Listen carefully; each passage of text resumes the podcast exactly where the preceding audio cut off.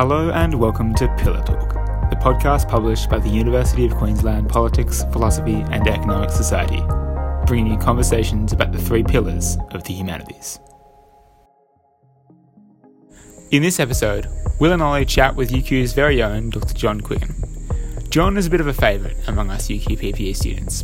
He's one of Australia's most prolific academic economists, an avid blogger, and a common contributor to public debate, and he's not scared to share his hot takes on topical issues.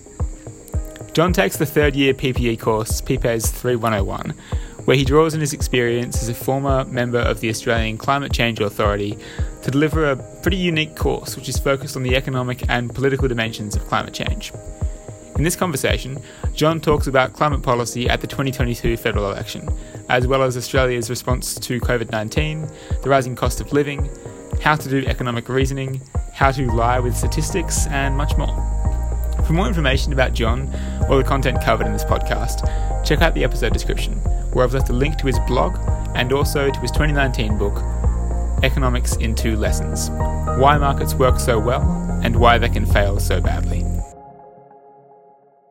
We're here today with um, John Quiggin, who some of you will know from teaching the course PPES uh, 3101, and obviously um, a writer of many books and articles and whatnot. I'll just over to John to give himself a quick introduction for those who might not know him. So, um, I've been a professor here for 20 years now, uh, mostly uh, on Australian Research Council fellowships of various kinds, uh, and um, more recently I've got back into teaching with uh, uh, PPS uh, and um, been involved in lots of different things.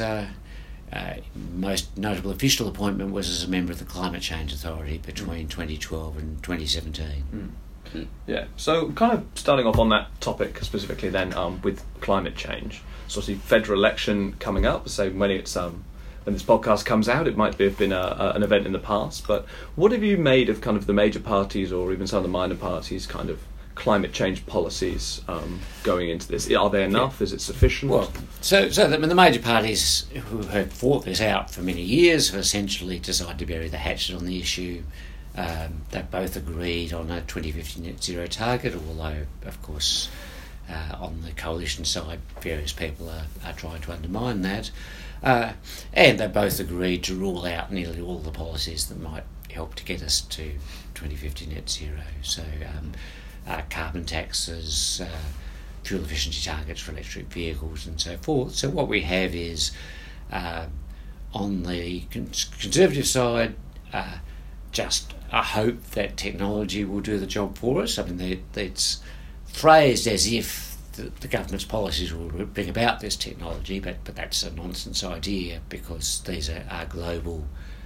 Uh, global developments. There's no way that what Australia does uh, in research and development is going to drastically change the price of solar power or produce a workable method of carbon capture and storage or so forth. Mm. Indeed, the government makes this kind of point when they talk about how, how little our share of emissions is.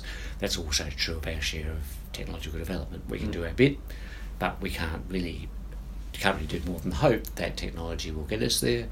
And yeah, in some respects it has. Labor has a kind of jury rig policy, which it took over. The coalition proposed this baseline and credit scheme, uh, or it was proposed under the Morrison government, eventually killed off by backbench resistance. Labor's trying to revive it as a, as a way of providing at least some price incentives for uh, emissions reductions, um, while steering far as possible away from the idea uh, that there's a price or a tax or anything uh, involved there. And both sides are, are essentially committed to uh, doing nothing to restrict uh, exports of coal and gas. So they, if, if those change, um, if those change, it will be uh, as a result of global developments rather than of any action taken by either of the major parties. Uh, then, of course, so there's really yeah, very little to choose between the two in terms of, of rhetoric, we'd assume that if Labor gets in, uh, that various discretionary policies will be more pro renewables and less pro coal than uh, than if, if the coalition's returned. And of course, it's quite possible if the coalition's returned, that they might decide the 2050 net zero target wasn't such a good idea after all. Uh, once they've once they've fended off the election. But so that's the major parties, which of course account for about two thirds of of uh, popular support.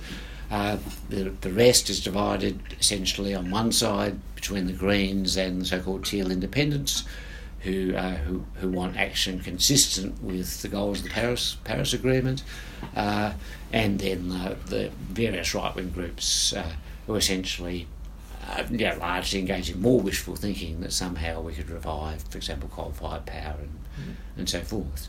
So really, of these, only only the Greens and Climate Independents have a serious policy offering.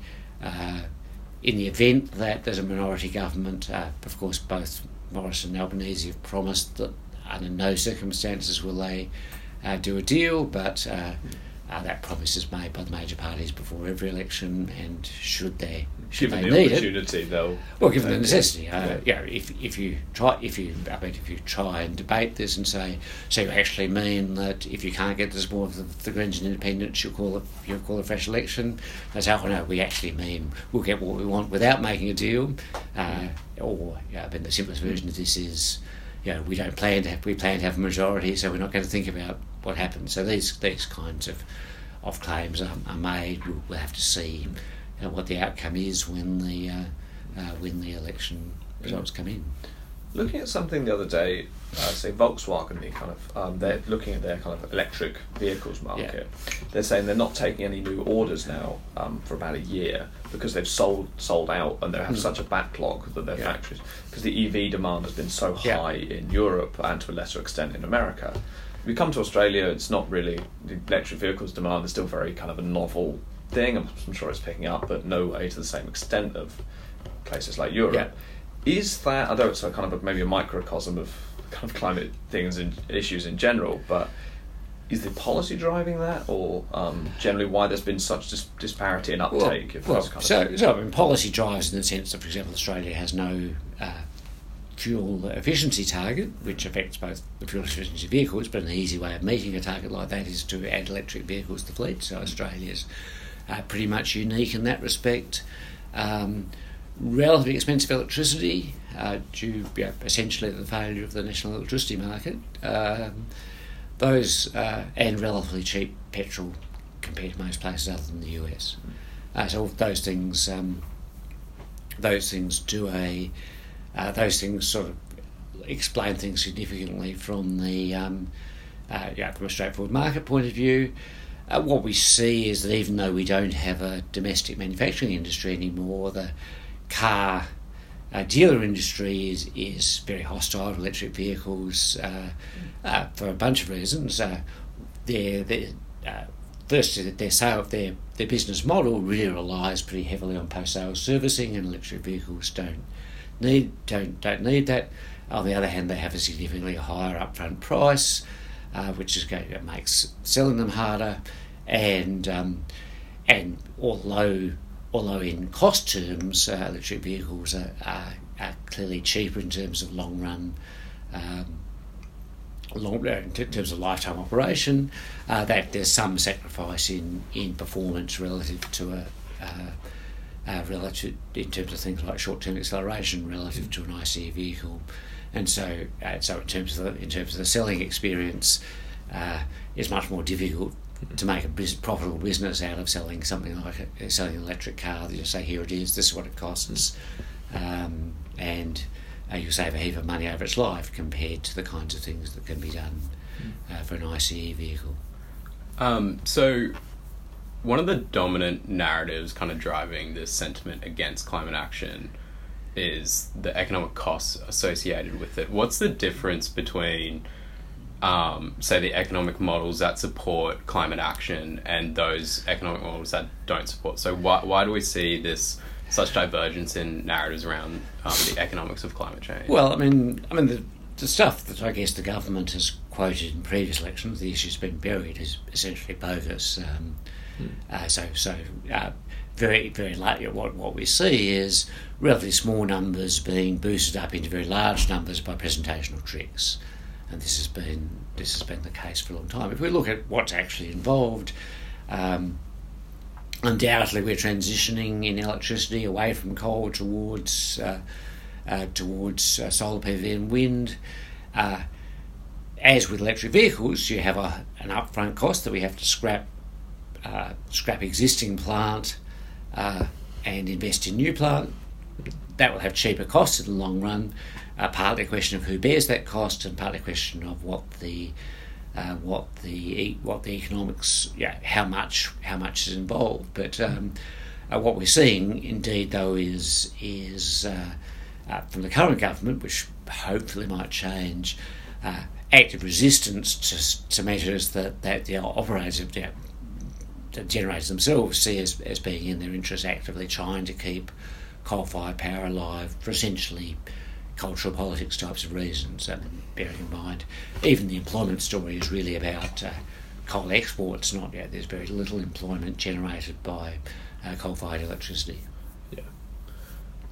What what specific um, bogus claims do um, people more in the are people more against climate Well, change? Well, I mean, one one issue is is one issue is how you present how you present numbers, and so this has been going on. Um, my former colleague Brian Fisher is the master of this kind of thing. You you can you can I do if you if you're looking at the question, what will be the what will be the cost of a tra- of an elect- of a transition to uh, uh, renewable energy, for example. Uh, one way to do it is to look at how much this would add to a weekly power bill, and the answer is yeah, can be measured in terms of cups of coffee. Uh, alternatively, you can take the present value of the total amount over to 2050, uh, divide that by the number of people in the population, multiply it by four, and say every Australian household will be spending $50,000 um, Right. to do this. And um, uh, I, I haven't got the numbers on the top of my head, but a quite small weekly amount translates into a present value of fifty thousand dollars. And so then the question is, well, what what amount should yeah, what's what's a neutral way of of looking at this? I, I would say a percentage ch- a percentage change in uh, percentage cost relative to annual income is probably the most neutral, and we're talking perhaps we were talking one or two percent. It's probably less than that now because of the improvements in in um, uh, the improvements in, in the relative relative cost performance of solar PV and wind. So when we hear like these specific numbers, like it'll cost you X, Y, Z, usually they're bogus claims. Uh, would you say? Yeah, well, I mean, there's two, two bogus in two ways. One is that the estimates have typically been tweaked. Uh, yeah, I mean, not by everybody. So, we, I mean, there are people attempting to do it right, but certainly the large numbers, the estimates have been tweaked to get the largest possible value. But then, then the pre- but you know, a lot of the crucial tricks are really presentational. That, as I say, you know, um, well, at two percent interest, yeah, a thousand. I can do this one in my head. At two percent interest, a thousand dollars a year is, is fifty thousand. Has a present value of fifty thousand, and that's twenty bucks a week. So, so I mean, twenty bucks a week is non-zero, but it's it's if you say you might you might have to spend another twenty dollars a week. It's a lot different from saying you might have to come up with well the fifty thousand. I can now multiply that by four for four people per household and get yeah hundred thousand dollars or something like mm-hmm. that. Mm-hmm. There's what are you reckon about? So a lot of the climate issues, obviously, and where the politics comes from to do it is about people's willingness to kind of adapt or say pay those those kinds of costs. I mean, you say had an issue kind of mirrored. Obviously, Russia goes in into Ukraine. Um, the oil price um, surges and the petrol price rises. So the idea there that say it might have say it was like a proxy almost mirroring mirroring an um say a, a tax on an Yes. increase in tax on a fossil fuel Yeah. product, although not coming Yes. about in that way. And the first thing that was uh, reached for was a reduction in the fuel excise to, uh, and talks about cost of living pressures. Yes. So the idea that what does that say about a willingness of, for people to actually adapt to carbon, say taxes or schemes that actually raise, will raise their cost of living in that manner? It was hard to say in the sense of, I mean, this was almost a uniquely Australian response. So, yeah, Europeans who are directly affected have not done much in this way. They've more or less uh, said, at least as far as the war in Ukraine goes, we, we're going to suck it up. Um, they've, of course, tried to do things more, they've tried to do things uh, in a gradual kind of way, but clearly so far at each occasion when the when the issue has been, well, should we pay more for fuel X uh, or should we should we um, should we instead capitulate to the Russians? The answer has been yeah, with first with coal, then then with oil, and presumably in the medium term with gas. Okay, we're just going to have to pay more for this and make do with less of it, uh, but trying to do it. Yeah, try. I mean, so there's a trying to do a path which isn't just isn't hugely disruptive. Uh, but there hasn't been a significant attempt to offset those costs. Now, of course, it happens, A, that of course, yeah, Ukraine isn't nearly as front of mind for us as it is for people in Europe, uh, but also that this is coming in the lead up to an election at a time when uh, cost of living, uh, which is, is has been framed as as a um, as a major issue, a central issue for the parties. So um, so that sort of um, so it's hard. I think it's hard to draw. Uh, hard to draw a huge amount of, of evidence from uh, uh, yeah, very strong conclusions from um, uh, from this particular episode. What we can see, um, going back over the Australian uh, over the Australian experience, has been that uh, at the state level, at least, policies which have encouraged renewables have been politically sustainable against attacks that say you're raising the cost of electricity. On the other hand, at the federal level, things have been uh, things have been very different, and so it's very difficult really to make an overall assessment of, of what's going on there. So, when you look at, say, William Nordhaus's models of when we should act on climate change, he kind of um, waits. He says we should wait until it hits. I think four, three. Uh, you um, Yeah. correct me on this, but on the upper bound. Whereas people like the um, doing the Stern review um, put it at a much lower um, degree rise, and one of the big factors determining what we should do in the Nordhaus or the Stern review context is discount rates. Yeah. So, what should the discount rate be for these models? Well, good question. Uh, almost certainly negative. So, so Nordhaus, uh, if we look, yeah, we've just we've just been discussing this in the context of monetary policy. That it is now generally recognised that the uh, that the long run rate of interest, long run real rate of interest, uh, is going to be zero or, or, or negative. So the issue. The issue in Nordhaus is he's, he's not looking at the rate of interest on debt, but on a rate of interest on equity. Um, and it's not at all clear, uh, not at all clear why you would pay that, why you would take that into account uh, in evaluating climate change. The other feature of Nordhaus is there's essentially no value on species extinction. And so, so in Nordhaus's model, you can wipe out most of the species other than humans and things humans eat, um, and and it would barely appear in the accounts. So, would you say there's quite a lot of there's a lot more ethical and political considerations that go into these models than um, what people would otherwise think? Well, well, the the species extinction one is certainly is certainly ethical, and I mean, I think, um, yeah, I mean, my take is although obviously we're having bushfires and floods and things of that kind, overall, if we stick to two degrees of warming, the effects on, you know, the, the effects on humans that we normally think about will be significant but not catastrophic. But on the other hand, we will certainly lose the Great Barrier Reef, lots and lots of, of habitats if we get to three degrees. You know, we radically transform nearly all ecosystems. Um, so, you know, by looking at the evidence, we could, we, you know, it would be once you get once you get the discounting right, it's still a good idea. It would still be a good idea just from a human point of view to hold warming below three degrees. But say the difference between two and one point five is primarily to do, I think, you know, with with with the effects on the natural environment rather than rather than the um, rather than direct effects on humans. But yeah, I mean the discounting issue is one which essentially has been going on for a long time in one form or another. Um, and uh, yeah, in my view, just it's one where uh, Nordhaus and everybody who uses the equity rate has got it wrong.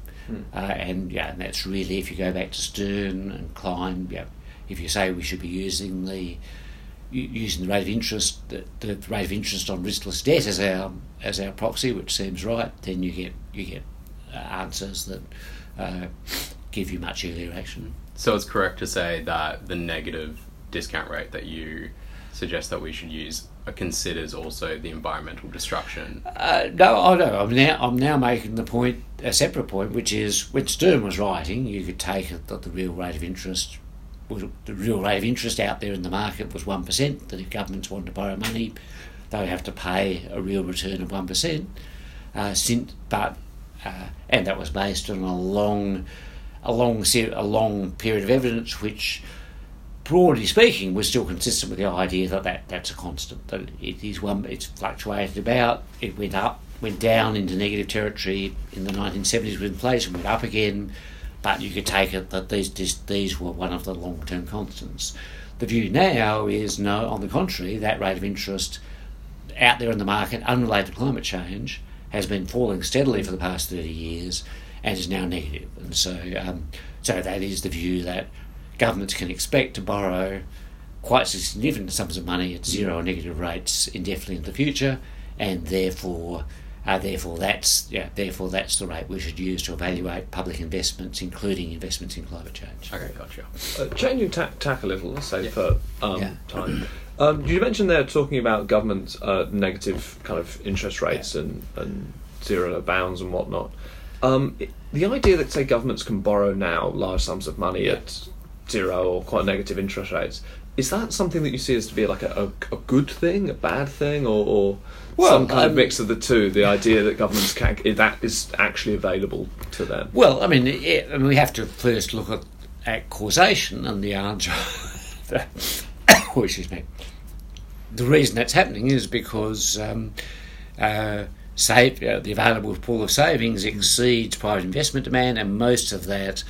Most of that is due to falling investment demand. Rather, there was a lot of talk about savings early this century, but most most of it is that private investment demand has fallen a lot, um, so that um, uh, that is in itself not yeah, presumably not a good thing because it means the opportunities for private profitable private investment aren't there, uh, but it does create a lot more room for the kind of in, for investments of the kind that the, the public sector does.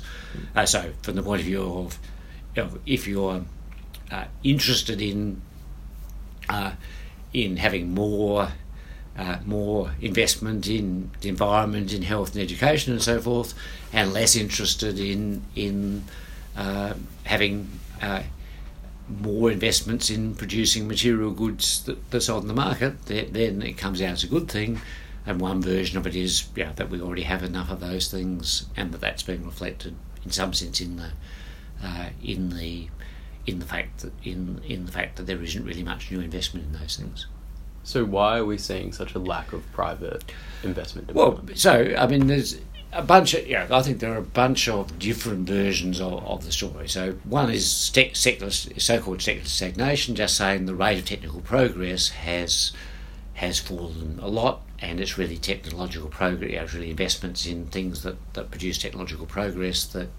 Uh, uh, that yeah, where, the, where that absorb lots and lots of capital in the modern economy, and if there isn't any, te- if there aren't any such opportunities, then uh, then that's a problem. Uh, I guess I think all of that is problematic because all of the action in the economy, including all the technological progress, is now in the information sector, and uh, really this doesn't fit the kind of model that we, we like to think about with capital investment or with goods and services. So if we look at if we look at the big firms in this sector, they're all relying in some sense on uh, what's politely called intellectual property, uh, monopoly power over information. I mean, Google does, you know, which is uh, the archetypal example, doesn't produce anything at all. I mean, it, it doesn't. Um, uh, it all it does is provide an index to information supplied by other people and attach ads to it. And there's no obvious reason why. Uh, no obvious reason why why uh, the service where, why the value of the service supplied by Google uh, it, what it should be any relationship to the amount of money that Google can get from advertising. Um, that you know, it could be a lot less, it could be a lot more. Um, we, we don't know. What we do know is that uh, Google doesn't spend very much. Um, you know, it has a bunch of, of server farms. People have made a big noise about that for a while, but there really isn't much to it in terms of actual capital or in terms of energy demand. It does a bit of research and development, but really, I mean, the search engine hasn't changed that much. Yeah, it was in many respects better 20 years ago than it is now uh, because less tied to advertising. So there's, you know, Google just sits there and, and collects the rent, it has a little bit of competition around the fringes, But not really. uh, but not really. Uh, but the internet is still there, uh, and the internet is yeah. So we get. So the question is, are we getting public good value from the internet? That's very difficult to tell. Uh, and similarly, if you look at the if you look at the other big tech, tech companies, they all have all, all are sitting on monopolies that they built up uh, quite quite a while ago. Microsoft, you know, got Windows and the Office suite and all that kind of stuff. And again, on the face of it, that hasn't changed very much. Um, Apple has Apple has Apple. It it, it has its products, uh, which you know, it's it's it's the closest it's the closest that model in the sense it actually does make stuff and sell it and and invest a fair bit of money in improving it. But but it's still really- yeah it's still crucial that it owns. It has a whole bunch of locked-in users and things like that. Amazon has Amazon Web Services and stuff like and these things. So all these people are collecting rents from platforms in ways that aren't closely related to investment. Hmm. And so you can say, and so the question of whether whether we actually have technological stagnation or whether it's whether we now have technical progress that's uncoupled from capital investment. Uh, that's, I suppose, the issue I want to come back to.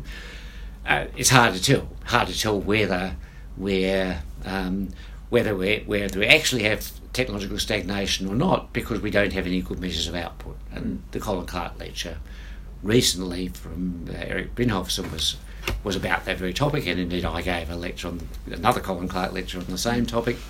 Uh, we really, really very hard to say what's going on in this information economy.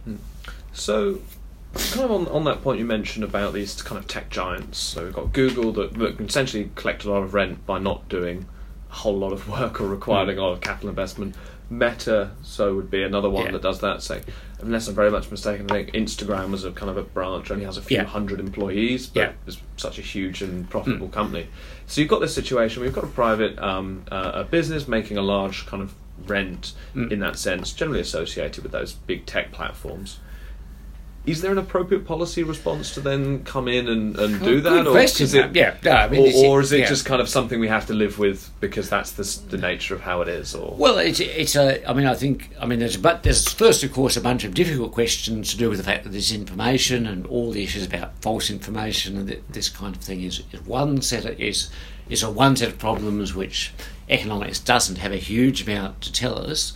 Um, another question, though, is is uh, think of information more neutrally. It's it's a public good.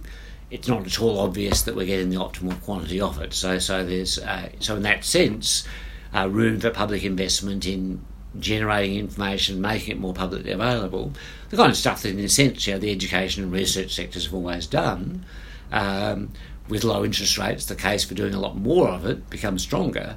Um, as I say, given that, uh, given that what we're generating from you know, the Metas and Googles is high profile stuff that attracts eyeballs to ads, which isn't very much related to um, very close related to usefulness. And of course, yeah, we also have uh, also have questions like you know, what should happen to things like public broadcasting and public news and so forth. All of this tied up, as I say, with the, the difficult issues of of uh, truth and falsehood in news, which which we can't easily, but certainly doesn't map very well to uh, what kind of things would will lead people to click on ads. Do you think that uh, these monopolistic markets have formed as a result of the connection between private and, and government, or do you think it's mainly the outcome of market forces? Well, it's, it's essentially network effects. I mean, everybody. Yeah, I'm on Facebook because everybody else is on Facebook. it's e- Uh, return of econ 1010 pretty much yeah. with the network. Yeah, economy. economies of scale. scale yeah, um, and and I mean, uh, I mean, it, it's worth yeah pointing out in some. I mean, to some extent, in defence, when you look at when you look at Facebook's revenue per user, it's very very li- and compared to the time value of time that people spend on Facebook, it's a very small amount. So, um, you know, if I weren't on Facebook, you know, I could be, you know, pumping gas in the spare time, pumping petrol, uh, making and even at that rate, I would still be you know, the time I spend on Facebook is is quite uh, quite costly compared to um, compared to any kind of any kind of employment value of time, uh, and so so so the question so the kind so that sort of but yeah so so there is this network effect, and of course it remains to be seen how how durable that is. So so Facebook obviously uh, has run into a sort of demographic. Uh, situation where you know the older you, you know, it was originally after all for college students back in the day. Well, I suppose those college students are middle aged now, and and yeah, and and then there are there are other other possible um, uh, other possible competitors. The the other.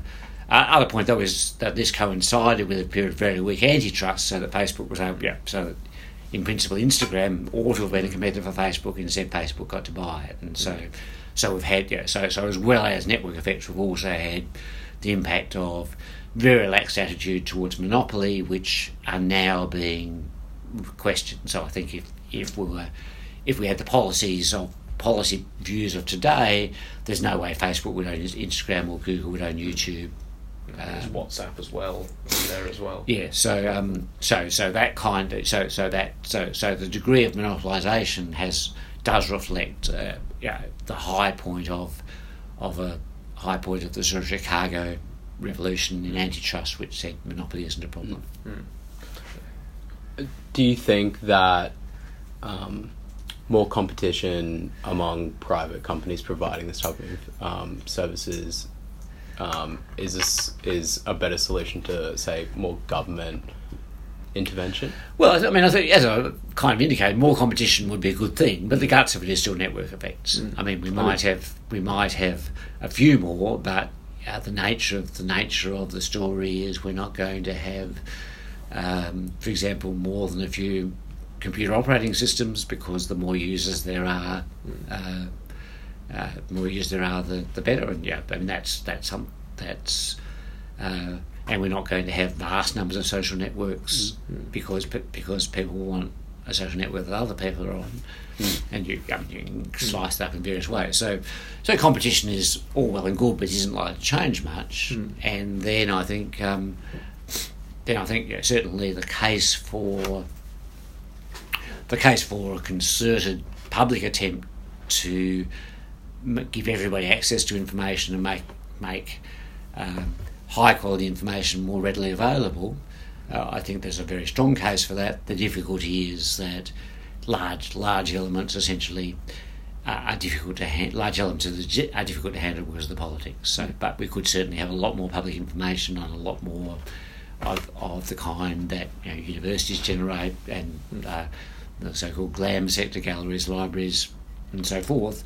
Um, they've been handed that job as an unfunded mandate, but we could have much better access to much better access to all sorts of cultural material on the internet with relatively modest investments.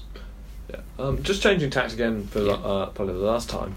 Essentially, before we started this podcast, you've done a lot of work, kind of looking at the economics of the pandemic. Yeah. So, um, kind of, Wouldn't touch wood. Safe to say, we're kind of out of the the worst effects of, of that now, at least from a health perspective. Um, so, looking looking at the pandemic now, uh, kind of was not not quite a historical event, but hopefully close to it. Do you think there? What's kind of the major learnings from kind of a policy response to this kind of Mm. Yeah. economic shock? Well, I don't Yeah. don't buy the story. Yeah. I mean, yeah, I, I think for Australia, we're clearly far worse than we've ever been. I mean, that more people will die today in all probability than died in all of twenty yeah, in all of twenty twenty one. I mean, I could be certainly in Queensland. That I'm sure that's true. Um, uh, so we've essentially given up for a bunch of uh, partly the virus was smarter than we were, and partly our policymakers got stupid. But um, uh, so so I, so, but we certainly have abandoned. Yeah, we certainly have abandoned the policy, so we can now look back and say uh, we can certainly look back and say. Um, what we've learned, well, I think yeah, we've learned uh, learned again that the Keynesian way of understanding the world is pretty much right. Uh, that um, uh, that if you're faced with a big a big shock and you run a large budget, large, you know, run a large expansionary fiscal policy. It will indeed expand the economy if it's large enough. It will result in inflation.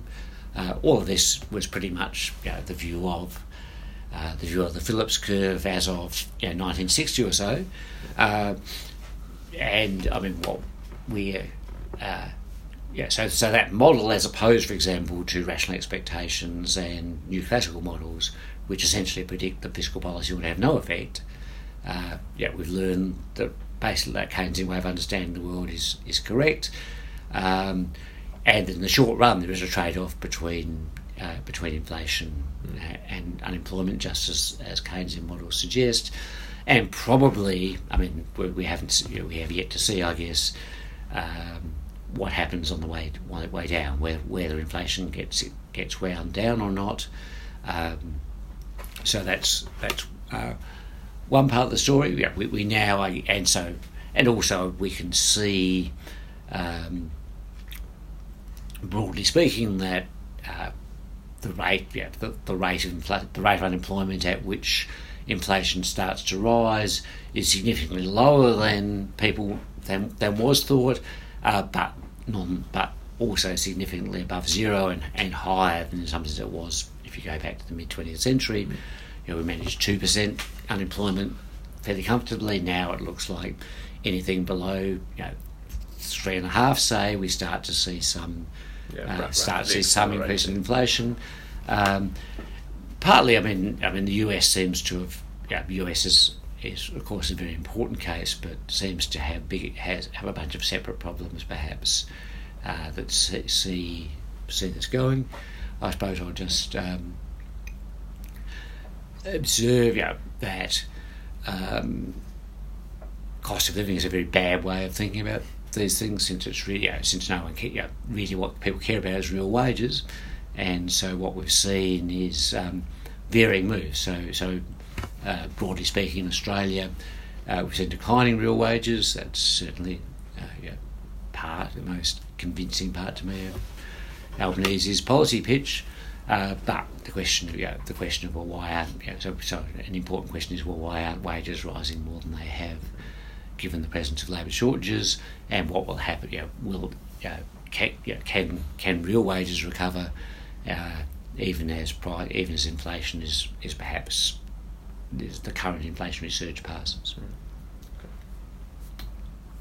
So, how much of an effect do you think Albanese's policies would have on the real wage? Good question. I mean, so so as announced, hardly any. So we've got, you know, um, I mean, so so I mean, he said, I mean, if you look at the announced policy, they've announced they'll support a um, an increase for aged care workers, which is a tiny proportion of the workforce some improvements for gig workers, which is another tiny proportion of the workforce, and a generally sympathetic attitude towards gender inequity, which is hard to say. You know, I mean, of course, we've had formal equal pay for a long time, and so it's hard to say exactly what's involved in that.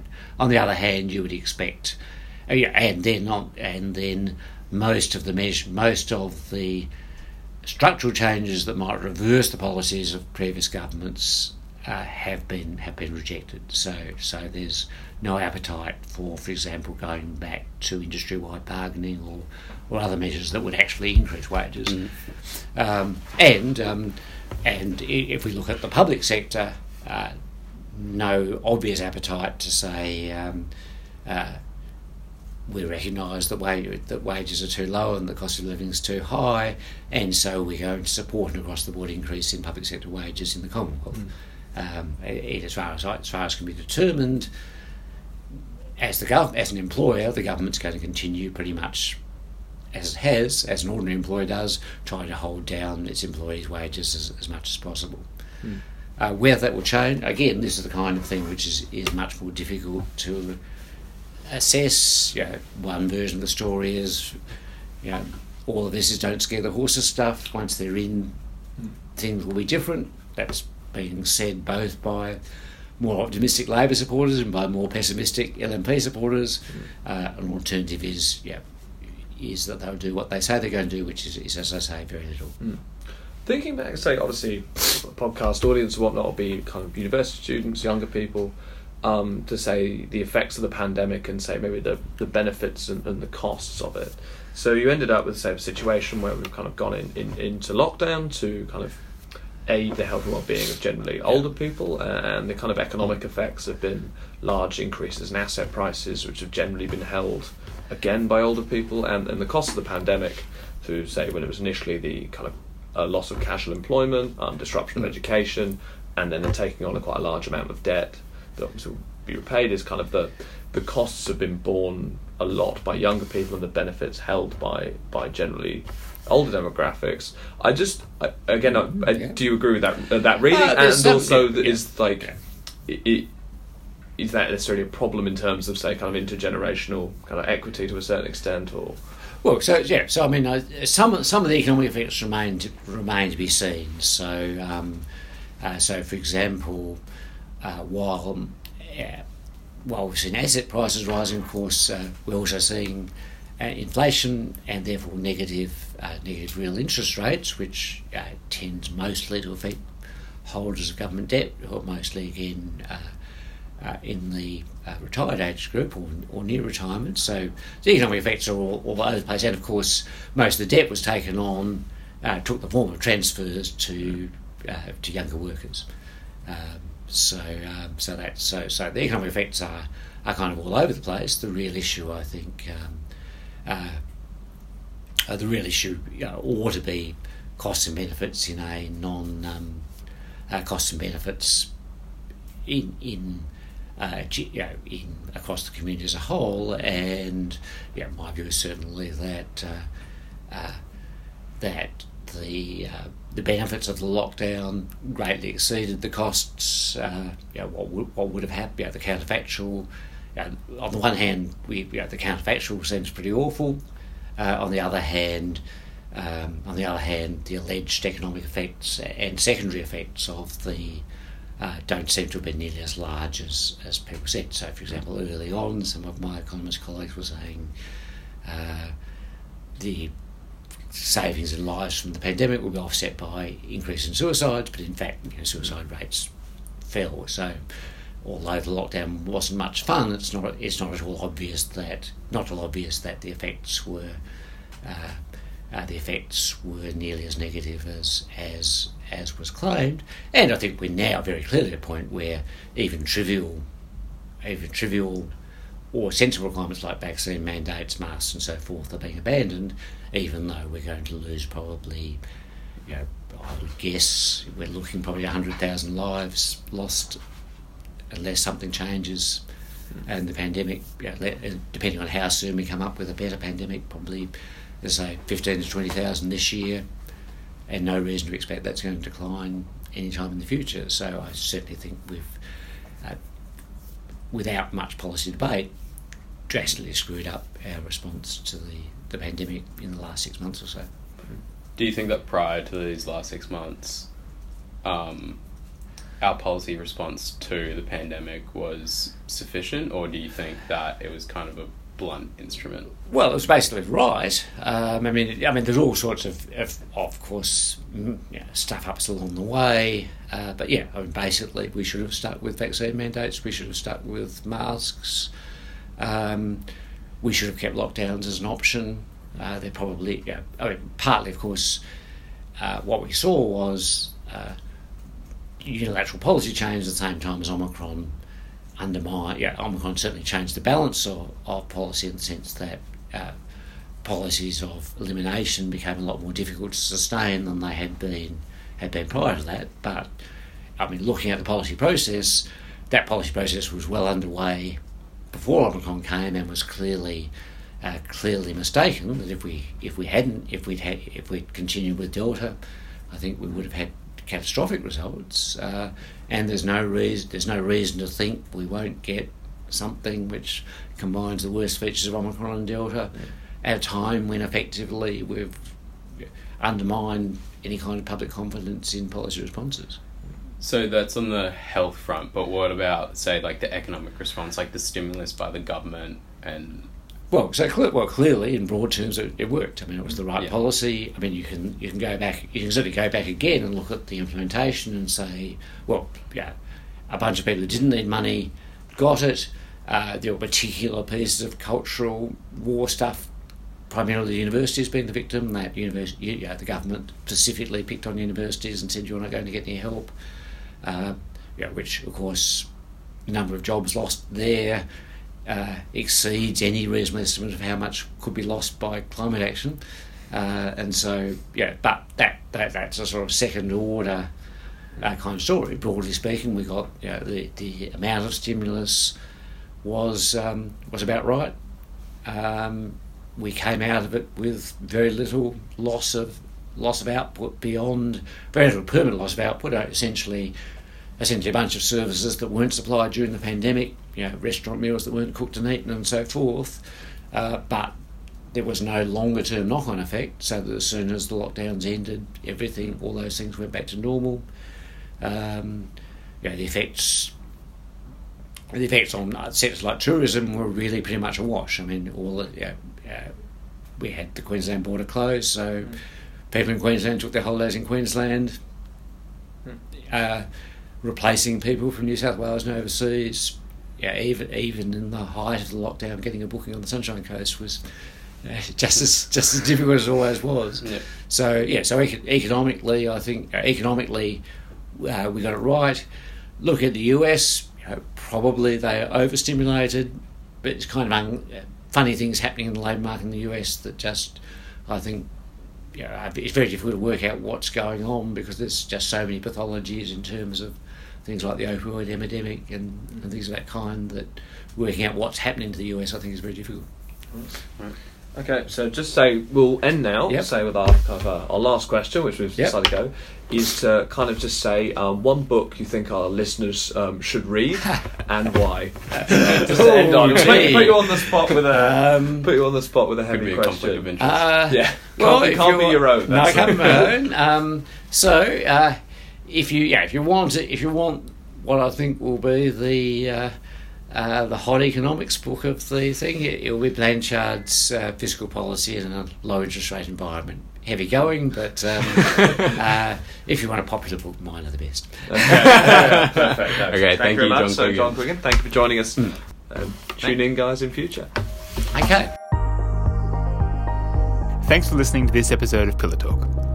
Pillar Talk is published by Statecraft, the publications branch of the University of Queensland Politics, Philosophy and Economic Society. It is co produced by Will Splatt and co produced and edited by me, Tom Watson. Our music was created by Isaac Haynes.